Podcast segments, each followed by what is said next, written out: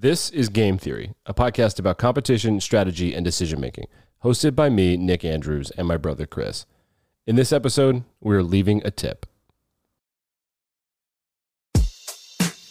If you've been to a coffee shop or ridden an Uber or even paid for your haircut in the last few years, you've probably been in the most awkward position in American society.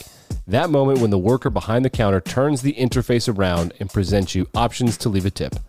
The poor workers have to stand there and try not to make it awkward when you choose between 15%, 20%, 25%, a custom amount, or in some cases as high as 30%. And you have to decide if the awkwardness outweighs the economics of tipping. Tipping has, for a long time, been the bane of American patrons as well as service workers and laborers. Economists have tried to explain that tips are just subsidies for actual wage increases.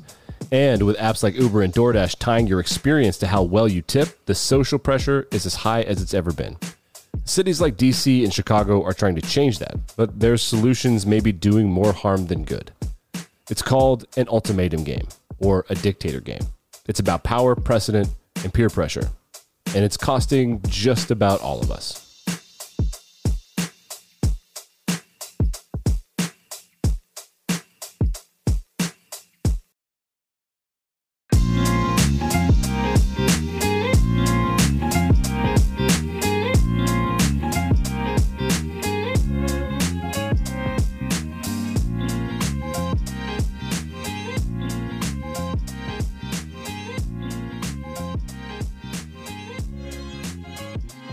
And welcome to episode 83 of Game Theory, a podcast about competition strategy and decision making. And Chris, the sick, sick boy, for those of you that follow us on Instagram.com or the X or Zeter or whatever they're calling it, um, you were the sick, sick boy, and are you you're alive and well now? Yeah, I'm feeling substantially better. It was not COVID. I tested negative for that twice. That's still a concern. The the pandemic is actually genuinely over, you guys. Like, I mean it's it, it is on the basis of like public health organizations like WHO said it's no longer a global emergency. US eg- excess deaths, which is just like a weird idea, those are no longer elevated since they've been like they've been since the beginning of the pandemic. So it actually is over, uh, despite whatever talk about waves and whatever else. But it wasn't that. I uh, just got the sniffles. I think for a few days. Yeah, you don't really miss uh, work or school, but you did, and that that that's what happened. So you were pretty sick, uh, but then at the end of the weekend, we got together to play some chess and, of course, watch um, some little football. The, the, the the team we watched, of course, over in in Europe, the Tottenham Hotspur won their match, which is what we were excited for and waiting for all day. That's a joke. Chris hates soccer.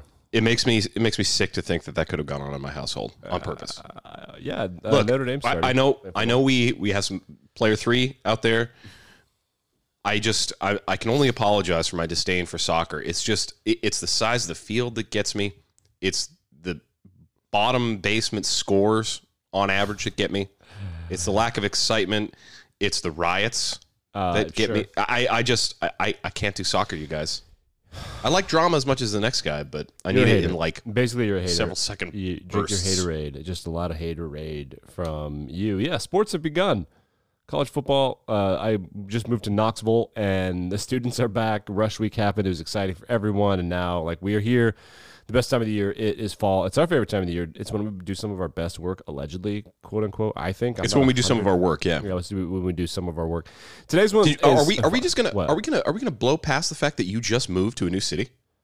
Uh, you got new digs. Yeah, Those so, of you who are watching on YouTube.com in the year 2025, I guess is when I'm gonna I'm guessing you're going to get around to this. This one's not going to be on YouTube because we still haven't picked a client. So I'm just moving in still. There's a bed frame in my background. Uh, yeah, it's a mess right now. This is the last room to go through. There's a couple outlets and things that aren't working that hopefully will be fixed this week. But we are here. We are proud. You're a homeowner now. Yes, allegedly. Yes, no, not allegedly. Real lifely. Yeah, you you actually signed documents like legally. You're on the hook for that thing. The, I'm on the hook for it, and I also own it. I have the the best piece of uh, investment that you can have as an American, a, a, a plot of land in this this fine country of ours. That's right, um, Schrute. Yeah. So tipping today, um, we've edged around this topic a number of times with DoorDash and some other stuff, and I think the Wall Street Journal published their weekend essay about tipping, and it is time for tipping, and of course they missed the opportunity to say the headline that everybody wanted them to say, which is that America's fight over tipping at restaurants comes to the biggest battleground yet, or America's fight over tipping at restaurants comes to tipping point or the tipping point. There's there's Wow, that's that's really good. there's something there. that's really good Yeah, stuff. Hold up. Thank you. Um, it was there. I, I mean, I don't know. The New York Post would have done it. Well, I, I I I think tipping point. I wonder if there was like an editorial decision made for not using that particular pun because it's it, it's right there. It's the lowest hanging fruit, and the New York Times does generally go for the low hanging fruit. but I do think that there is. I, I think there's like an actual game theory model like called tipping point games. Yes. And it's that's different than the concept of we're referring to gratuities for services or goods provided. This is a largely American topic, so if you're listening to us from somewhere outside the United States and tipping is not part of your culture, this could be like a, a culture shock episode. Honestly, this would be an episode where all of our European friends, and there are a number of them, and some Australian friends as well, can can listen and be like, "Ha you idiots!" yeah, we'll try to shout up to you from all the way up there on your high horse as we talk about this weird, uniquely ah, American kind of Yeah. silly circle jerk of tipping. Yes, it's the worst thing ever. So let's start. Let's start like the. I don't know. We're not going to do the history of tipping. It's real easy for the most part. Minimum wage is a law in the United States. It's the actual minimum wage that a grown up can make, or I think it's young as 15 in some states, 16 in most states, 18 in certain jobs, and in every state. For your job, it's the minimum wage. When I was working, Chris, my first job at a movie theater was 7.35 in Wyoming. That's pretty good. That's bad. pretty good amount of money for what did you even do there? Just like hand people popcorn? I wasn't actually allowed to work the popcorn machine because I just had surgery. So he said, uh, you can't do things with your right arm. I did the register and sodas. Wow. So soda's a left arm activity. No, it's just I had an arm and I could only do a couple of things. Like the, the doctor said, literally, my surgeon literally said no sweeping. And they're like, well, we do a lot of sweeping. Like, well, Wow. I don't. Did you No trash. get paid for your job? I did, 735 an hour.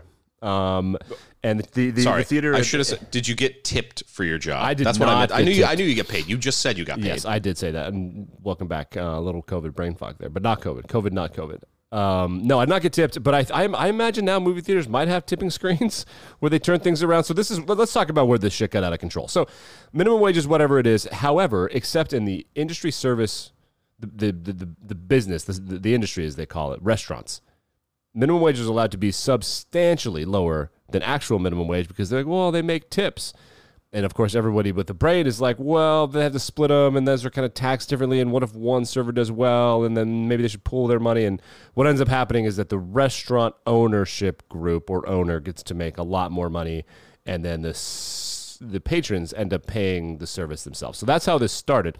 And then with the invention Well- of the touch screen, we now we have those stupid flip around screens. So that's where we're at right Well, now. well, hang, well, hang on, hang on. We're going. We're we're blazing into this topic Yes. with no context whatsoever. Correct. So we're gonna we're gonna we're gonna back it up and we're gonna talk about like what actually is the origin of tipping. All right, that's fine with me. it seems like an intuitive practice to go out to enjoy goods and services. You go out to a restaurant, you expect to enjoy yourself, probably in the company of others, possibly by yourself, however you want to do it. And the point is that you go to a place and you pay money so that you can be given good products that are desirable and you can be given an enjoyable experience. So people who are working at that establishment that you go to are professionals in the art of making the products that you desire and giving them to you in a way that makes you feel good like you enjoy yourself. And in service industries like that, it's a really personal thing. I mean, you have to deal with somebody whose job is there to like take care of you. And and and that's true by the way, even in like the lowliest of the low truck stop McDonald's is that Sure. you and I have frequented in road trips over the years mm-hmm. technically speaking, people who work at places like that are service professionals, and you know their job is to like take care of the needs of the people who come there. So even when it's not like fancy fine dining, it's still a really personable experience, I think. And so you get this kind of weird, almost like I, I I feel like the word is almost parasocial, Parasocial. relationship that you get between yourself and the server. You, your body rejected that word. That was a Washington D.C. word, if I've ever, if I've ever heard one. Uh, you know, your Rodecaster has a mute button Does for it? when you're cough. Yeah. So here, my, we're gonna do this right right now because I could hear Chris's cough. That was so funny. So where your mic I was is I was in? clearing my throat first of all. I'm not still ill. Yeah, obviously. The red button means no. The green button means super loud, and the way that they are now means baseline. Oh, great. Yes. So there you go. Next time, instead of uh, upchucking on our show, you can do that. Anyway, let's get back to this tipping thing. I agree. The parasocial, the word that your body rejected, the the relationship that you have with people, specifically as a, I'm a man with routine. I go to the same two or three coffee shops constantly to the point where everywhere I've lived, they can look at me and be like, "You'll have the thing," and I'll be like, "Yeah, I'll have the thing." And occasionally, be like, "Well, you'll have the other thing." Like, "Yeah, I'll have the other thing." I have two usuals at my coffee shops, so I like, you- I have, have you read relationships that- with these people.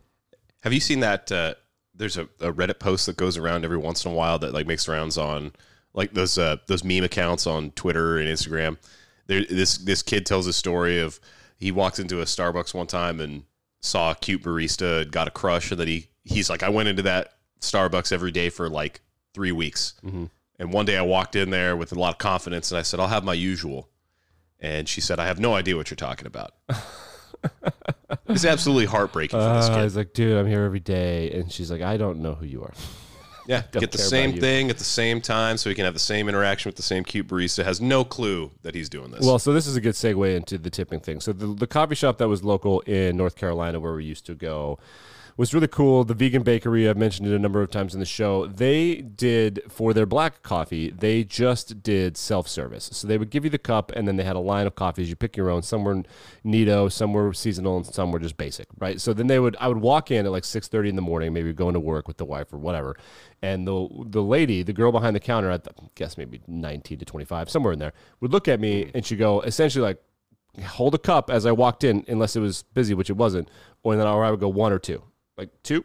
I mean, two of those or one. Like that's how often I was there. She knew exactly what was happening. Yeah.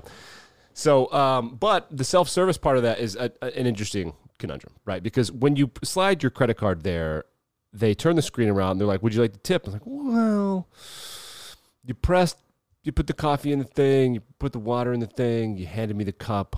No, I don't think so. I don't. But when you have a relationship with these people on a daily basis, it gets a little bit more intense than that. I will say emphatically that I tipped for my afternoon cappuccino. And I understand that there's a woman going viral right now that's saying having a cappuccino in the afternoon is weird and you shouldn't do it. It's a breakfast drink, and that it would be just as weird to see in America someone eating a hot dog for breakfast. Ah.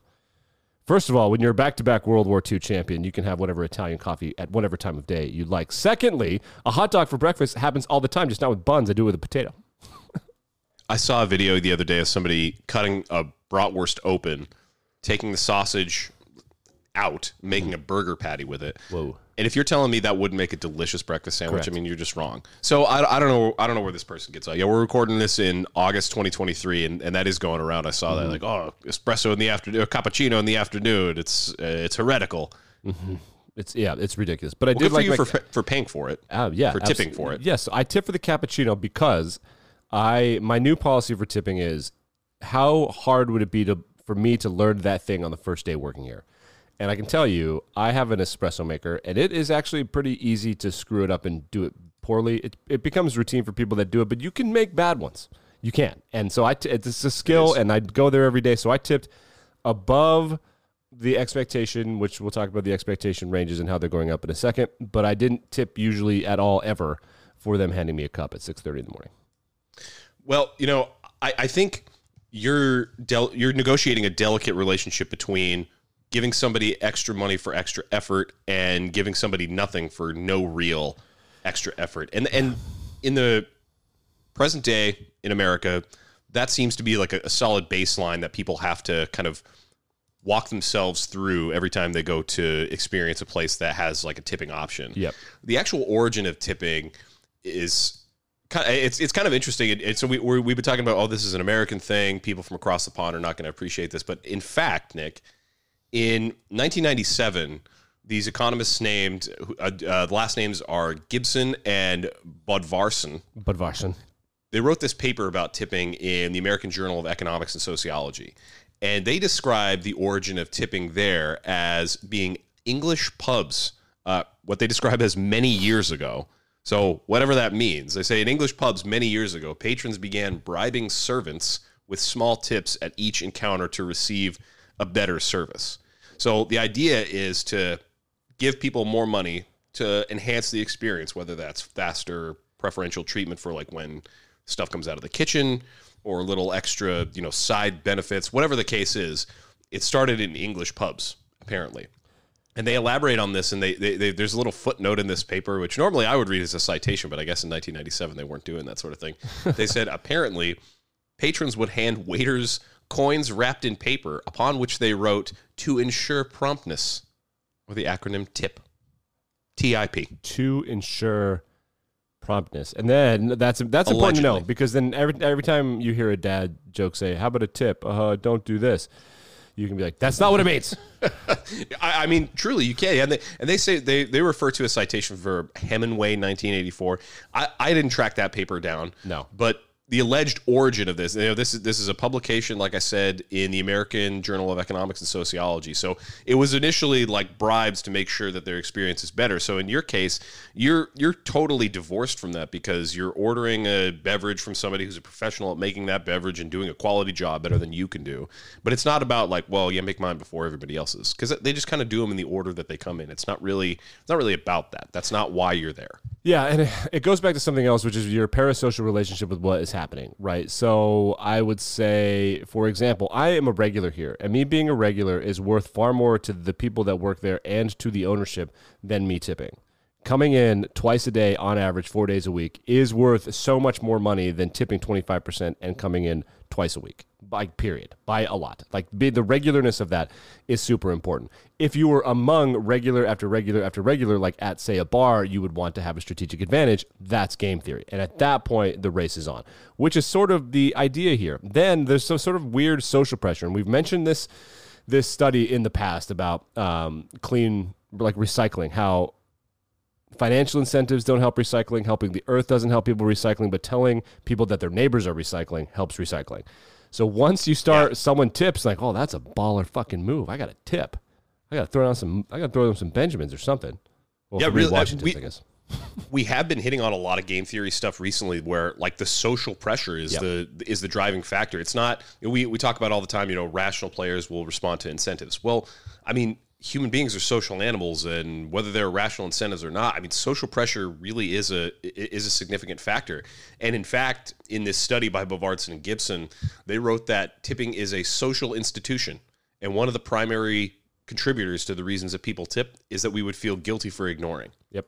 And and they, it. they did this they, they they're not just basing that on like vibes i mean they did a study of 697 patrons at restaurants in central minnesota and they found that the rule of thumb that most people used is that gratuities are about 15% of the of the original cost and that's like factored into these people's calculations when they're kind of budgeting the price of eating out they're like okay well if this is going to cost ten dollars or whatever, then it's actually going to cost me eleven fifty. So I Right. tack that extra, I tack the tip on there because that's just something that people do. It's not, it, it's not that well, you know, this is the best way to ensure promptness for getting my service, or this is going to result in a higher quality product. It's just a social custom that people do, uh, certainly in Minnesota and, and and I would say the rest of the United States as well. And you're absolutely right. I mean, restaurants have kind of taken advantage of that, and it's factored into calculations on the part of business owners as well.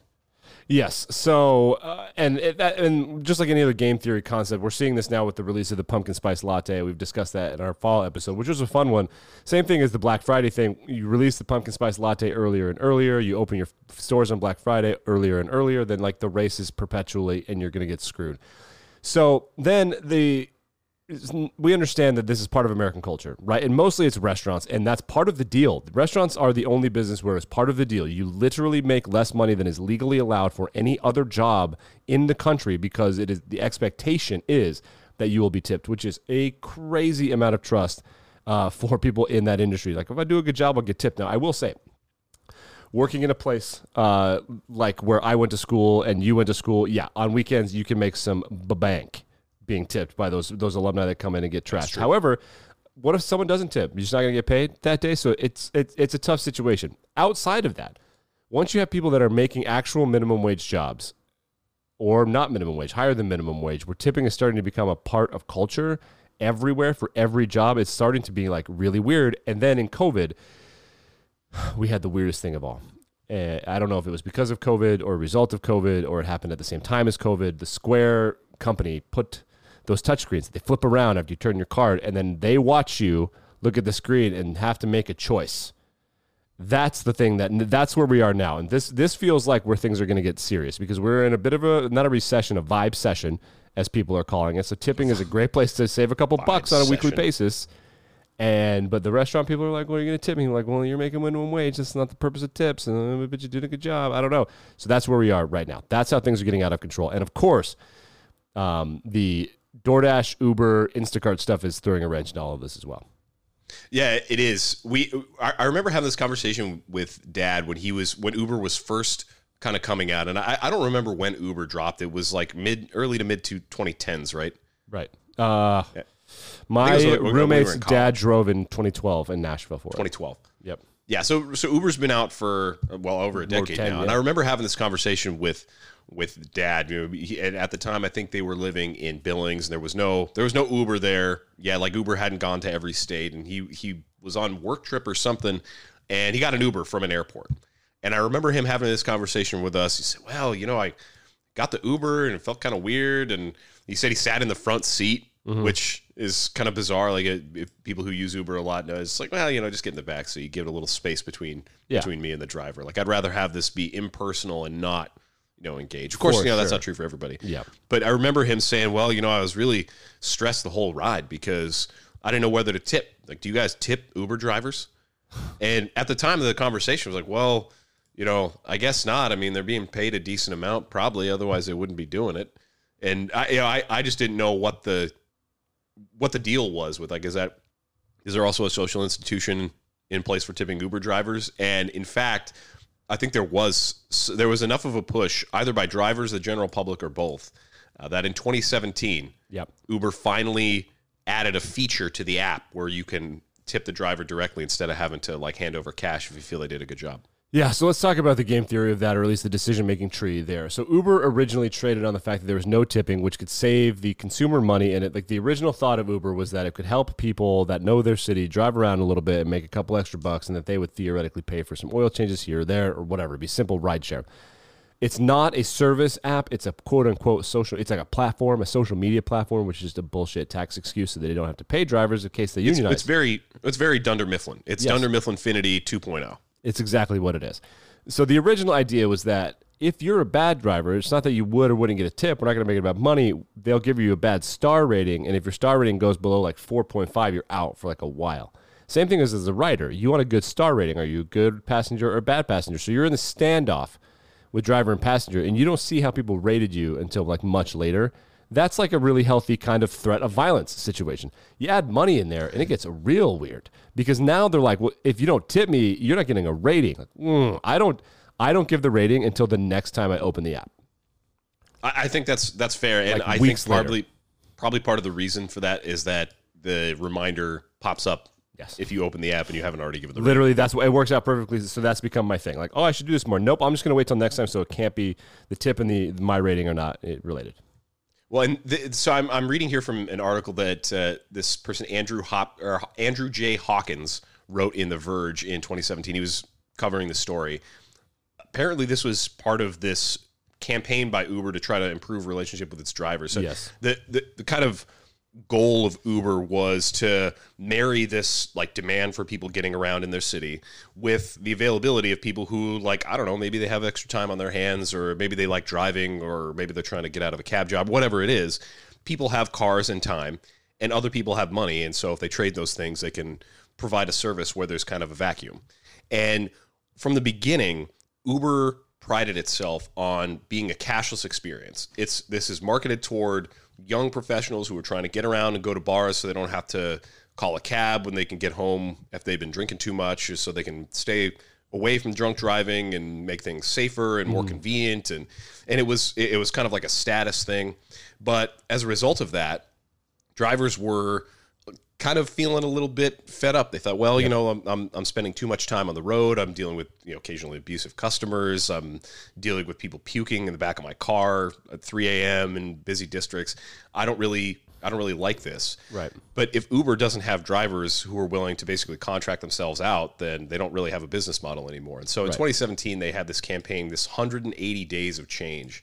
and part of that was adding an avenue for drivers to get more money directly into their pockets because obviously, you know, Uber as a company is going to take a share of the fee for every ride, and you know they they split that with the driver, and you know it's really not a huge amount per ride on the driver's basis, but if you can get extra money directly, it uh, it's it's really much more convenient. And so, it, as part of this campaign, Uber rolled out tipping. They rolled out the tipping option as a as a beta trial in, in Seattle, Houston, and you guessed it, Minneapolis, and it, uh, it it worked. They, they initially it was in like predetermined amounts, and now I think uh, in in 2023, I think the option is based on percentages of the ride, or you can enter in custom amounts, and you, you can tip however you'd like to. But they they did this change, I think, about six seven years ago now, and here we are. Yeah. So I think, and I, I can't remember if.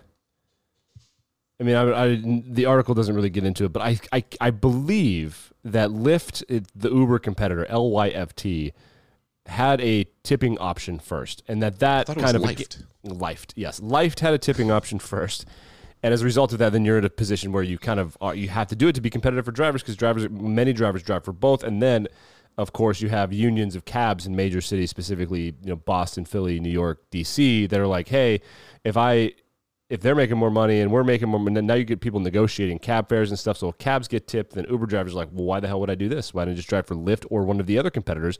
You have to be competitive for talent. So here we are. Tipping has arrived at Uber, which fine. Okay. They were kind of the ones that they bucked the system and then the system bucked them. Fine. That happens. Whatever. Sure. However, the weird thing with the star rating is my issue there because if I don't tip and I get a bad star rating, well, then what the hell? Yeah, if, if you don't tip and you get a bad star rating, I mean, I don't know what to tell you. Yeah, that's and th- that's the big issue. So, uh, by the way, by the way, the yeah. star rating system is very weird to me too. It's like five, star, five stars unless it's it's five out of five unless something goes wrong. Like I don't know.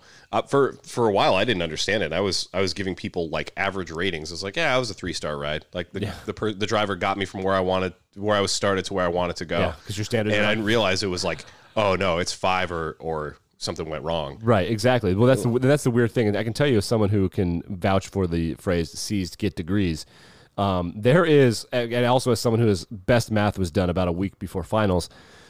There's a big difference between a four out of five and a five out of five, folks. Uh, mathematically, I don't know if you knew that. It's like two. There's just a.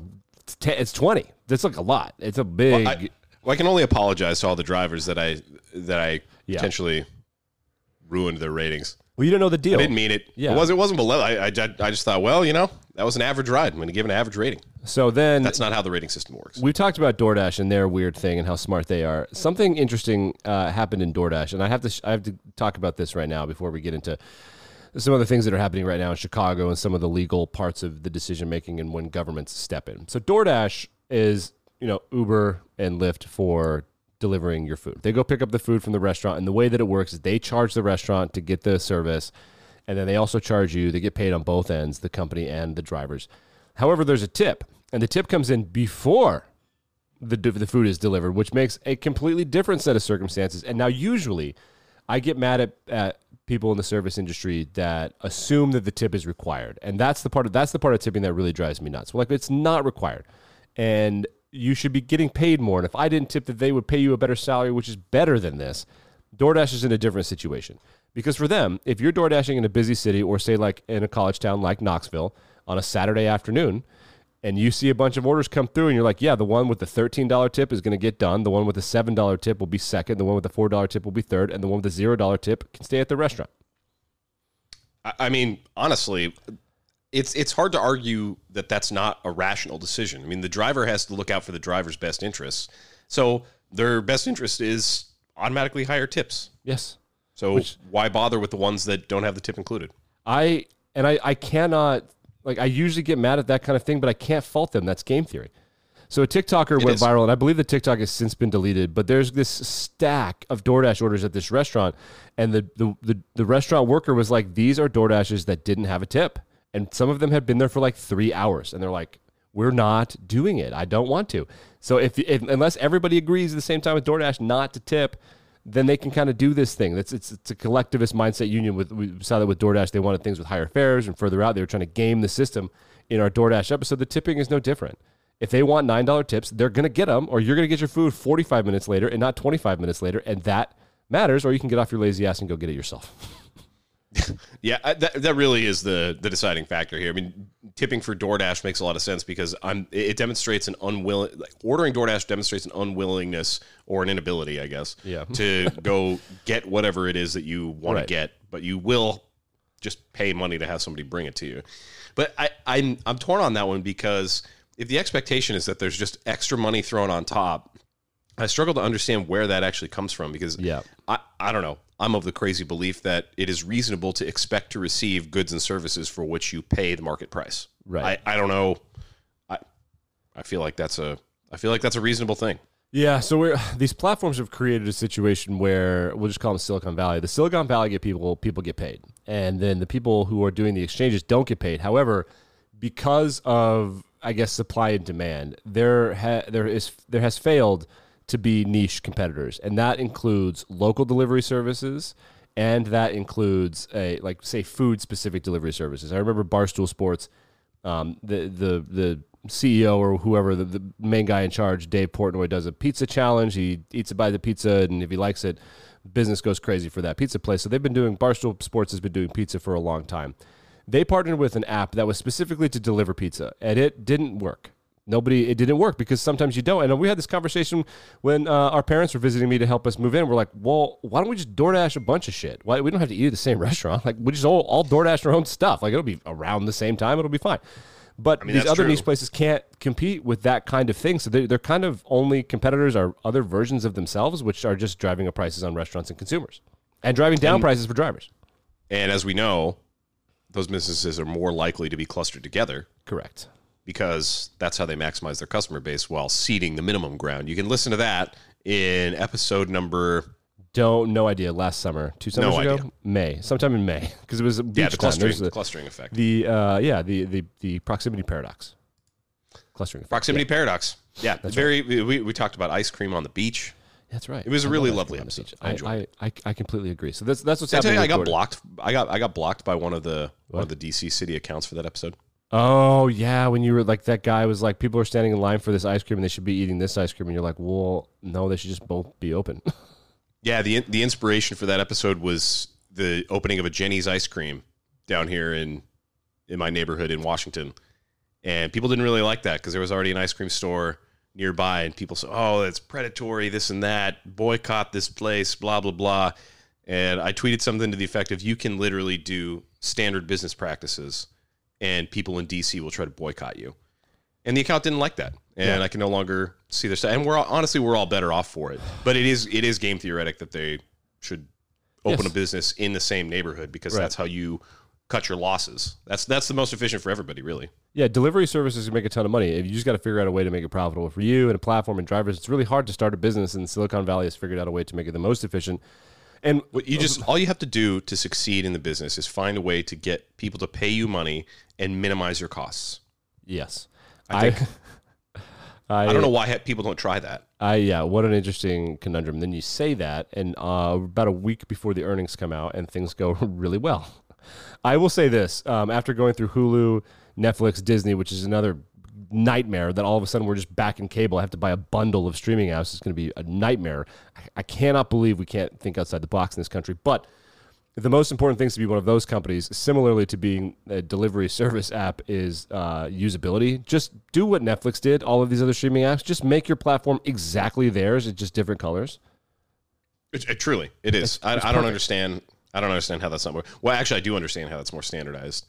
Or it's not more standardized. It's because these apps and companies don't invest in user experience research. Yeah, yeah. Well, That's well, genuinely true. Like they don't take the time to do that because it's it's costly and expensive, and they would just rather hand Here's it some research. Do what Netflix does. engineers. Change the color. Speaking of Netflix, which changed colors, The Bear on FX slash Hulu has been a show that a lot of people have talked about. Many people love it. It's, good in show. Chicago. It's a chef based drama show, and you think like, oh wow, we have too many chef based shows. We actually don't have enough chef based shows. I love chef based shows. There We don't enough. have enough good shows with that cast and that production quality and that kind of writing. Correct. Um, I the bear stresses me out. I occasionally just need a scene with four minutes of people just talking, just in an episode. But there's just a lot of stress in the show. I have not made it through Watch, season one. watch I will the get there. Christmas episode, season two. It's, People it- say it- it's it's a lot That's an elite. Uh, it's an elite episode. I've heard that from a number of people. Okay, so Hulu the Bear has brought a lot of attention to something's pork sandwich something in Chicago. I don't remember.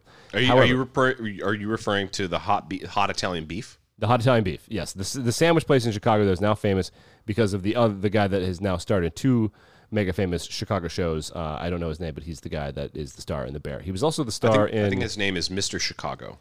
what the hell was that other show? Mike Ditka. with the uh, you know we'll look it up in a minute. Anyway, this restaurant has become famous now. In the wake of all of this, Chicago will become is trying to become the second largest city in these United States to ban tipped wages for restaurant servers, and there is quite the battle happening on the streets. So the mayor Now, of when you- Chicago, what's up? Go ahead. When when you say ban tipped wages, what is that? What exactly does that mean? From the Wall Street Journal's reporting, quote, Chicago City Council introduced an ordinance in July to phase out by 2025 the tipped wage for restaurant servers and others who receive who receive tips, including employees of nail salons, car washes, hair salons, and parking services. The ordinance would require employer, employers of tipped workers to pay them the municipal minimum wage. So what they're doing is cracking the code on game theory and using regulatory power to be like, you have to pay them. Nope. They tips are not going to be part of this. You have to pay them the minimum wage required in Chicago. I don't know, like they and I honestly think I can't tell if this is a far left take or a far right take, but industry should not get around having to play by the rules. Everybody, banks have to pay minimum wage for people that sweep the floors. Like you, Far, far left, far left, or far right? No, I think that's like a reasonable person's take. That's like a grown adult's take. that Thank you. Businesses participating in a system that is governed by the law should have to behave within the bounds of the law. Well, how'd you get around this the whole goddamn time? It's not fair. Yeah, the, the the tipping thing is a really it, it's really very bizarre. You said it's the Chicago's going to be the second city to do that. L.A. It's seventy five. Well, hold on, hold your horses. Oh, bu- bu- bu- bu. because I have a I have a personal experience with this uh, as a as a resident of our nation's esteemed capital. My fellow citizens of the District of Columbia recently voted on this Oh, in the 2022 election. Yeah, so so I'll, I'll I'll I'm citing a Washington Post report, but I mean I remember reading this. I mean, this is a report by uh, Justin uh, William Moyer. This was written in November 2022, the the day right after the election, and there was uh, something called Initiative 82 and it's it was a, it's a repeat of a previous referendum to try to get rid of DC's tipped minimum wage, and the measure increased the the hourly rate for workers working in tipped or tipping jobs, I guess, from five thirty five an hour to sixteen ten an hour. So it basically triples their their hourly rate by twenty twenty seven. So over five years, businesses have to come up with a way to basically triple the cost of paying their employees. And some of the people that that marketed, you know, they say, well, you know, vote yes on Initiative 82, argued that, well, you know, part of the deal here is to eliminate tips and make it more convenient because restaurant workers shouldn't have to rely on tips. Mm-hmm. I think that's a reasonable position. Sure. But but the problem is that people who are like opening small bars and restaurants, like people here love to like jerk themselves off over how local stuff is without Yeah. realizing that they're basically paying the same three restaurateurs everywhere they go to pay their Yeah, they're like, overpriced guac. and every whatever. city is like that. There are like nine guys Yes. in New York. There are like four in Philly. Like every city's like that. Yes, if people actually cared about local businesses, like truly local businesses that people can start, then they would be opposed to measures like this one because it basically makes it prohibitively expensive to pay people, except for in cases where people already have a lot of capital from having successful restaurants and other businesses. So to concentrate more power and wealth into the hands of the people who already have the most powerful, powerful and power and wealth, then the people of the District of Columbia said, "Oh yeah, we'll we'll raise those rates." So they think they're they're paying for or they think they're voting for workers to get more power, but in fact they're voting for a cost of living increase for themselves because that's going to mm-hmm. go directly into the bill, and we'll talk about how that has it already in DC. Mm. And they're paying to make it too difficult for people to open small businesses that could potentially compete with these other large branded restaurants. So essentially, they're paying into they're, they're voting into a system that standardizes it, it, it kind of cements in power people who already have establishment in the market. And i just it's it's a weird interesting kind of game theory discussion. I mean paradoxically to empower people to make the market more competitive and favorable you have to vote for people to rely on lower wages and tips. So it's mm-hmm. either it's either i subsidize my server's check every time i go out or i make the the restaurant do it and expect to pay more for the bill anyway. And oh, by the way, competitors can't open up as easily because it's prohibitively expensive. Yeah, so I'm glad you said that word, the S word, uh, subsidize. Yep. That, I mean, that's that's what it is now. Sylvia Allegretto is the is an economist at the Center for Economic and Policy Research. She said on NPR exactly that. This is how Allegretto said it. It's a subsidy. It's a wage subsidy to the employer. It's not a tip. It goes to your wage. It's just the amount the employer doesn't have to pay you and people think that it's tipping for good service. It's not. You're paying the wage out of your own pocket in addition to paying the restaurant for giving you the food. That was supposed to be the person who made the food and brought the food to you. It was supposed to be their job. You're paying both people to do the same thing. Yeah, you really are. Yeah. So, well, and I agree with this. This this this Game of Thrones in these cities. It, it goes exactly like this, and I will tell you why, how the social pressures of stuff can impact this. One of the four or five big dogs in Philly is this guy named Garces. Garces, Jose Garces, I believe his name is, he owns a number of very famous restaurants and bars, and they're really cool and trendy, and it's a very Instagrammable. I like to say, I use this term, it's a Topher Grace place. Like if, if Topher Grace was starring in a movie, the opening scene would be at a restaurant like this, you know, like one of those kind of places. Like it's a nice exactly restaurant, but it looks about. cool. Yeah, I mean, I think I nailed yeah. it with that. Yeah, no, that's that's so, a good that's a good description. Thank you. He owns a Topher Grace restaurant. Um, it seems like every block once you get in a certain neighborhood of Philly. We booked to have our wedding there right before COVID happened, and they were not pleasant to deal with. So now I have to consciously go out of my way not to financially participate in these restaurants, which is annoying uh, for me because they were good, but also if I didn't know that they were him and I had to look them up and we knew who did what, no one would know. Like they're just his restaurants. He's the guy that is the millionaire dude who owns the restaurants. If you don't think about that and try to support local businesses, the ones that pop up next to it, you can accidentally be supporting these millionaire guys. Like, oh, here's a new restaurant. It's going to be really cool. It's trendy and hipster. Like, no, no, no. That guy owns nine of those. Two of them are in LA. Yeah, I mean, I mean that's that, that's just how the, the restaurant business goes. I mean, it's just so hard to be successful in that business unless you already are, unless you already have like a huge right. amount of capital that you can that you can work with. If you're not growing, you're dying, right? That's what they say. So this this subsidy in DC. True. So how are, how have you been on boots on the ground? Do you think that it's getting more equitable from the restaurant business? Well, understanding that we're kind of on the wave or the back end of a wave of like pretty serious inflation following COVID. I mean, it sure. was a huge disruptive thing, and, and everything is more expensive. Right. Uh, it, it does seem to me that eating out is a lot more expensive than it than it used to be. And I've noticed this thing that so so first of all, I, I want to address uh, something right away. So here's a I, I, there's another article by uh, by Justin Moyer and uh, this time also by Tim Carman in the Washington Post. It's like okay, how much should people in Washington tip for this? And some of this jives with my personal experience. Some of it it really doesn't. And uh, the first thing I want to address is their their first their first tip in the how much to tip is. Uh, uh, hold on, hold on, hold on. Okay, go. They say twenty percent is never wrong. Oh. Now I said not I, I, not fifteen minutes ago. I said that the established line in uh, in this study from 1997 from Bodvarsson and Gibson, the established line is like 15 percent is pretty good. Yeah, I, I feel 18 percent. Yeah, that's what it was. Well, that's what it was when we were growing up too. I mean, I heard mom and dad was like, well, you know, if I first started figuring out what tips were, I thought, oh, that's really weird. And like, I was impressed that my dad could do calculations with percentages in his head. I was like, oh my God, that's, that's genius that I'll never achieve. yeah. And he said something about, you know, 15% is like pretty good. Round down, round up if it was better or worse. And so it's not just that things have gotten more expensive because stuff gets more expensive over time. I mean, over 20 years, things are, things cost more than they did uh, years ago. That's just how the economy works. Mm. But the the rate of tipping has also gone up. I mean, it's it's increased by 33%. I mean, 20% is the standard. Like, I, I don't know, man. That seems like a lot.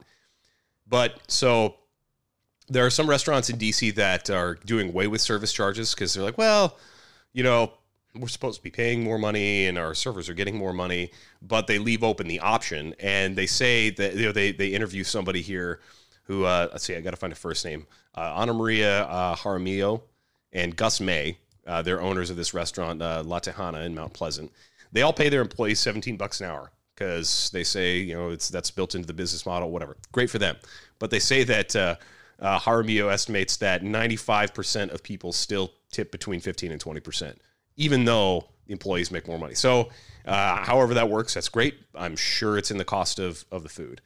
Uh, but there's this thing in DC that has happened in the wake of Initiative 82 passing this this time around, and it's this service charge. Okay. So tips legally belong to workers, but a service charge is money that proprietors can use any way they want.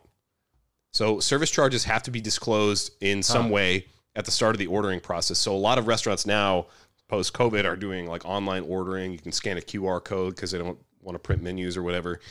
And included on that is this disclaimer that says when you order here, there's a 20% service charge included onto this. So now it, that you have to like factor in okay, I'm paying this price for the food, but I also have to pay 20 additional percent just because they can tack on a service charge now that they they've, they've just said so. Yeah. And you know, they businesses talk about you know they distribute some to the staff and and they do whatever, but still, I mean, there's a service charge there. Like I don't think you're supposed to tip. Like you're really just not supposed to do that. Yes. And, but So- but but the Washington Post, of course, trying to trying to virtue signal and and make its readers think that they're very empathetic. no. Oh my god! They say uh, figure out what the service charge is for. Like at, at the point at which I have to start digging into the like legal statements that are plastered onto a restaurant's website, so that they then like try to understand the inner workings of their business model to f- figure out whether I should add a tip or not, is the point at which we've gone too far. I go to a restaurant so I can have a burger and a drink.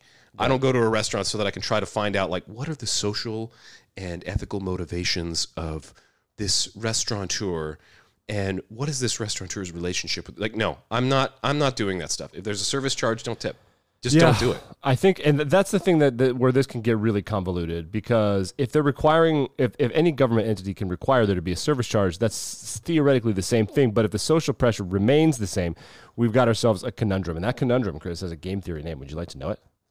I would It's called the dictator game. the dictator game The dictator game is highly debated in game theory. It has not been proven because social pressures are weird and unpredictable, as we have discovered time and time again on this particular program. So I will Yes. I will read for you the definition of a dictator game. It's an it. experimental instrument in social psychology. Okay, the term game is a misnomer because it captures a decision by a single player. The game works as follows. The dictator game is a derivative of the ultimatum game, in which one player, the proposer, provides a one-time offer to the other, the responder. I'm the player, you're the you're the responder. The responder can choose to either accept or reject the proposer's bid, but rejecting the bid result would result in both players receiving a payoff of zero. Okay, so like that's the ultimatum game. Essentially, Yep. Right. Okay. In the dictator game, the first player, the dictator, moi, thank you very much, determines how to split the endowment, such as a cash prize between themselves and the second player, the recipient. The dictator's action space is complete and therefore is at their own will to determine the endowment, which ranges from giving nothing to giving all of the endowment. The recipient has no influence over the outcome of the game, which means the recipient plays a passive role. So we are assuming now that the people, the recipients of the tips, are playing a passive role in the tips, which makes me, the purchaser, the dictator, which is really interesting because that's not the case. Social pressure from other dictators is like, well, you should do that, which is something that we find in a paper that was published uh, sometime about 10, 15 years ago. I don't remember. I can't find the citation. This is literally the double spaced MLA version of it because I Great. don't have JSTOR. So, uh, did I get this legally? We will find out. So, great yes, what we are finding, substantial research, is that when people are asked to tip, a large minority of them will split. The, when people receive a tip in the restaurant, a large minority of them will share the tip. a large Minority. minority of them Most of them will not share a single red dime, as Dad would say. wow so the so the workers are not splitting the tips A unless they're required minority. to Right. So now that these electronic tipping and the credit card tipping has happened and they're kind of required to lump it in the same pool, we're finding that tipping has become completely pointless. It's just a wage. So back then, Truly. you could be like, okay, well, should I share? Should I not share? I'm going to keep my own stuff. Uh, nope. Now it's just in a it's just in a pool. We are seeing me dictate what's happening to the server and the server dictate what's happening to everybody else. It is a a like a shit rolls downhill, man. It does. It really does. Yeah, it's and and the power that you would think that rests in the hands of the dictator actually rests in the hands of the subjugated in this model. Mm. It, it rests in the hands of the restaurant employees because the social pressure is so strong that it's it's like a real like a white Goodman like I know you, you know you, I know you know that I know you.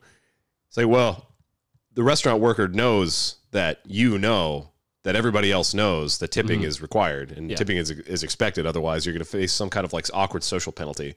Right. Which is essentially just what rock, paper, scissors was. I know that you know Right. that I know that you know that you could go rock right now. So I'm going to go paper and then we go both go paper because you know that I know that you know that I know. And then here we are. We're going to Exactly. But in this case, the difference is not the minimum stakes of rock, paper, scissors. It's not a luck based result. In fact, it has to do with somebody's livelihood. So the stakes are automatically higher. But it also it, it favors one of the players because the pressure is leaning in one direction. It's not a it's not a luck based thing whether you're going to tip or not.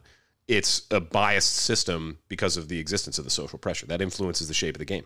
Correct. 100%. So the only way to get out of this is for either daddy, the government, to do it for us and make people pay a livable wage and make people it's both because it's both sides of the coin it's not just the rich people that own the restaurants or the businesses or whatever it's also us the government has to be like okay you're not allowed to now there it's not there won't be an option. You can slip anybody you want cash it's america fine. It's not going to be one of those stupid screens. No one is allowed to do that. You can't do that. They can't do that. We're stopping this.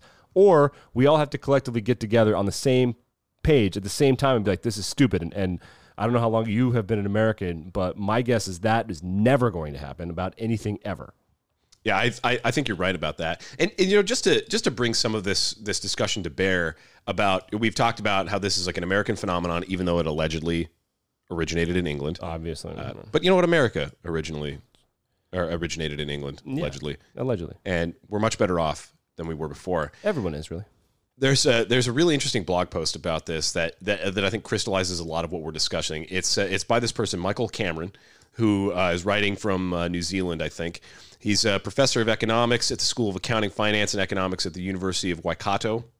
I hope I'm pronouncing that right for those of you uh, who are Kiwis in the Player Three uh, cadre. But this blog post from 2017, uh, in this blog titled "Sex, Drugs, and Economics."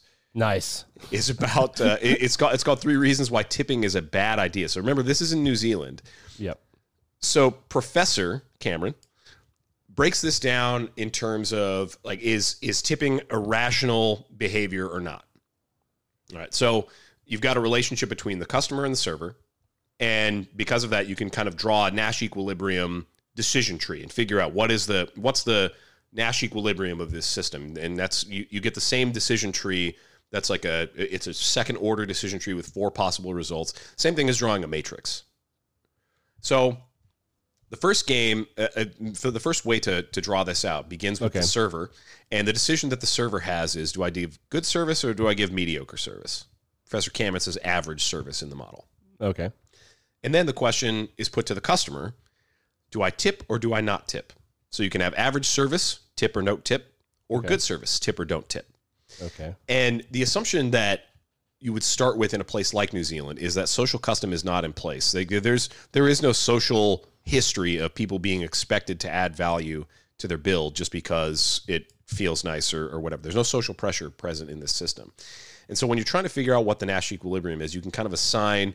Uh, Professor Cameron assigns like arbitrary values to the to the ultimate outcome. And so I- it looks like we're on a scale of minus six to six. I don't I don't really know how he came up with those values, but that's just, just so okay. okay. We're term, talking in terms of like payoff or, or not payoff. So minus yeah, six yeah. is so I, I see the lot. matrix in my head kind of it's like a table right yeah well like Yeah, matrix yeah, in a, in a- yeah. So it, it- we're like like a decision tree. yeah So the theoretical payoffs that you would get in this kind of four option decision tree are average service, no tip. Neither player gains anything. The Yeah. customer gets average service at a zero. The server gets a no tip. That's a zero. Yeah. Average service with a tip, though, the server benefits quite a lot. The server benefits, uh, he's given it a plus five here. And everything that the server gains, the customer loses. So this customer is losing out on a tip and, and good service. Yep. So minus five. Then we can go over to the good service tree. If the server decides to give good service and the customer decides not to tip, well, the server had to put out a little extra two. Yep. But the server, the customer gains. Like I don't have to pay anything extra, and I got good service, so plus Sure. six. And then the final possibility is that the server gives good service. The customer decides to reward that with a tip. The server benefits because they get money, and the customer benefits because they can feel good about having had a nice, pleasant meal with excellent service. But here's the here's the question. The question is, can the server trust the outcome that they're going to get a tip on the basis of good service? yeah no. because they have to make the first move. Remember, Yep. we have we got to go through the order here. Mm-hmm. You have to make the first move, anticipating what your your adversaries, I guess your opponents, in this case the customers, move is going to be. And the only way that a server can bank on a customer giving a tip is if it's social custom, because the most rational thing for the customer to do No tip. is not to tip. Right. This is friend or foe. Because right, yeah, that's exactly what it is. The the customer. I mean, you, you described it earlier. It's it's a dictator relationship. The customer holds all the cards here, and so it doesn't really matter if the server chooses good or average service. The best thing for the customer to do is not tip, and so we get the Nash equilibrium, which would be rationally speaking, average service and no tipping. yeah. I, However- I- no question. Oh, okay. However- bad service. Here we go. Well, no, no, no. The the the Average alternative here. Oh, okay. Well, the, the alternative here is to include this model with social pressure. Ah. Because the only way that you can expect a tip to come is if social pressure is already there. So that means that your most rational chart as a server is already is already drawn for you. And the reliance on social custom actually changes the Nash equilibrium. Whereas the Nash equilibrium would be average service, no tip. In this case, the Nash equilibrium is good service without a tip. That's the closest thing to zero that you can get in this in this kind of payoff. And the reliance on social convention here is is really the compelling factor. I mean, it completely changes the calculation because it changes what the server can expect to anticipate, and in turn, it changes what the customer decides to actually do. Yeah, so let's let's go through some stuff. Um, I've bucked the trend a couple times. I, I've done some things that I think were a little clever way to do both and kind of protest a little bit, but also participate. The first one that comes to mind, we were having cocktails before dinner once. It was a double date, and picked this cocktail place right after COVID. Well, COVID was happening, but it was also like things were opening up and vaccines sure. and whatever. Yeah, so one of the four drinks was super late. I would say 10, 12 minutes to the point where like we were on round two. This person's not on round one. I'm like, well, this is unacceptable. But they also just opened. There's mass and blah blah blah. But it was not really busy, and I was watching the person who did the waiting. I guess it would be a waiter and a host was kind of chatting, and the bartender was moving at a glacial speed. And I was like, well, three out of four is not acceptable. So I went over there and I complained, and they made the drink and they gave us the drink on the house, and they said we're sorry. I tipped the amount that the drink would have been. I think I think that's a courteous thing to do in a place like a bar. Yeah, and I said because I told what I told everyone there, and this is I feel this, and this is I don't know if this makes me smart and noble or just a dick, but I, you vote with your money in this country, and I liked the place. They didn't crush it. They could have done better, but I wasn't. I don't want to punish them more than just saying like, yeah, I'm not going to pay you extra. You fucked up a little bit. We each could have had two. Um, you probably should have been making us two drinks each. You ended up making us one drink each. We got to go now. But I'm not going to financially say like this is on the house to say we're sorry. You said you're sorry, and we'll call it even. Yeah, I, I think that's a that's a reasonable thing to do in that system. Now, that said, in that case, we could go into moral hazard territory, according to Professor Cameron. So this is where it falls a little bit off the rails. So without without the social pressure of tipping being like a normal thing to do and expect, I think Professor Cameron has become a little bit unmoored because in this blog, the third reason that tipping is a bad idea, it's so the first is that it's it's not rational. The second is uh, second order effects about like increasing the cost of the meals. I don't Sure. like doing that. I No, I'm not a huge fan. But the third reason that is offered in this blog, so after the game theory calculations, it's that tipping could be considered a form of corruption. So in this case, you're paying somebody the cost of what it would have cost for a drink. So you are mm-hmm. basically even. And the bartender gets to keep all of the money that you gave, but the owner's responsible for buying the inventory. Like that's coming out of the the business. But so you basically basically just the bartender stole from the business by giving you a free drink and getting the exact amount of money. In fact, probably more money uh, based on what the cost of the drink 100%. was. and uh, the, the the funniest thing to me, the, the the cherry on top of this little claim is that it could be considered corruption because uh, tipping is supposed to be rewarding a recipient for good service. The World Bank defines corruption as the offering, giving, receiving, or soliciting, directly or indirectly, anything of value to influence improperly the actions of another party. And then ah. Cameron, Cameron goes, Isn't tipping to reward good service providing something of value to influence actions of another party? We could we could quibble over whether the influence is improper or not, but the point is valid. So The origination, the, the origin of tipping is corrupt. I'm going to give you a couple extra bucks on the side so you give me wetter than my buddy. Give me, fill me up first, fill me up second before you can get that guy once. That's this is, is- a race. It's but it's it's literally like the easiest thing. Give me more money for more stuff.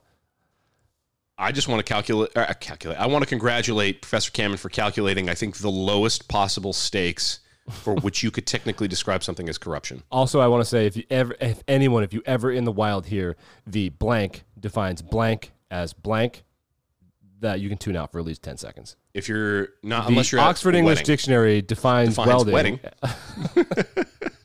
fusing Yes. of two metals with a hot torch. with a fusy little office joke for you there. Of course, Chris, um, do you what do you tip for as you get out of here? That's good. Uh, I, I only tip people for things that I couldn't do myself. Mhm. I don't. My I don't tip people on- at restaurants. Where, I do, however, tip my urologist. Oh yeah, Because I cannot pulverize my own kidney stones. Yeah. Little Dwight quote from there. Last Thanksgiving, a waitress somewhere in the South, I think in Arkansas, I could be wrong, was pregnant. And she worked at an IHOP and she found a way to manipulate the receipts because she found that no one fills out the customer copy or ever takes it. So she would like turn a three into an eight. And she did it for like a month and a half and made a couple hundred bucks before a manager noticed. And she was smart. She did exactly what we tell you to do. Don't don't put a one in front of the three, just turn it into an eight. Just a simple little eight. Five bucks, not ten bucks.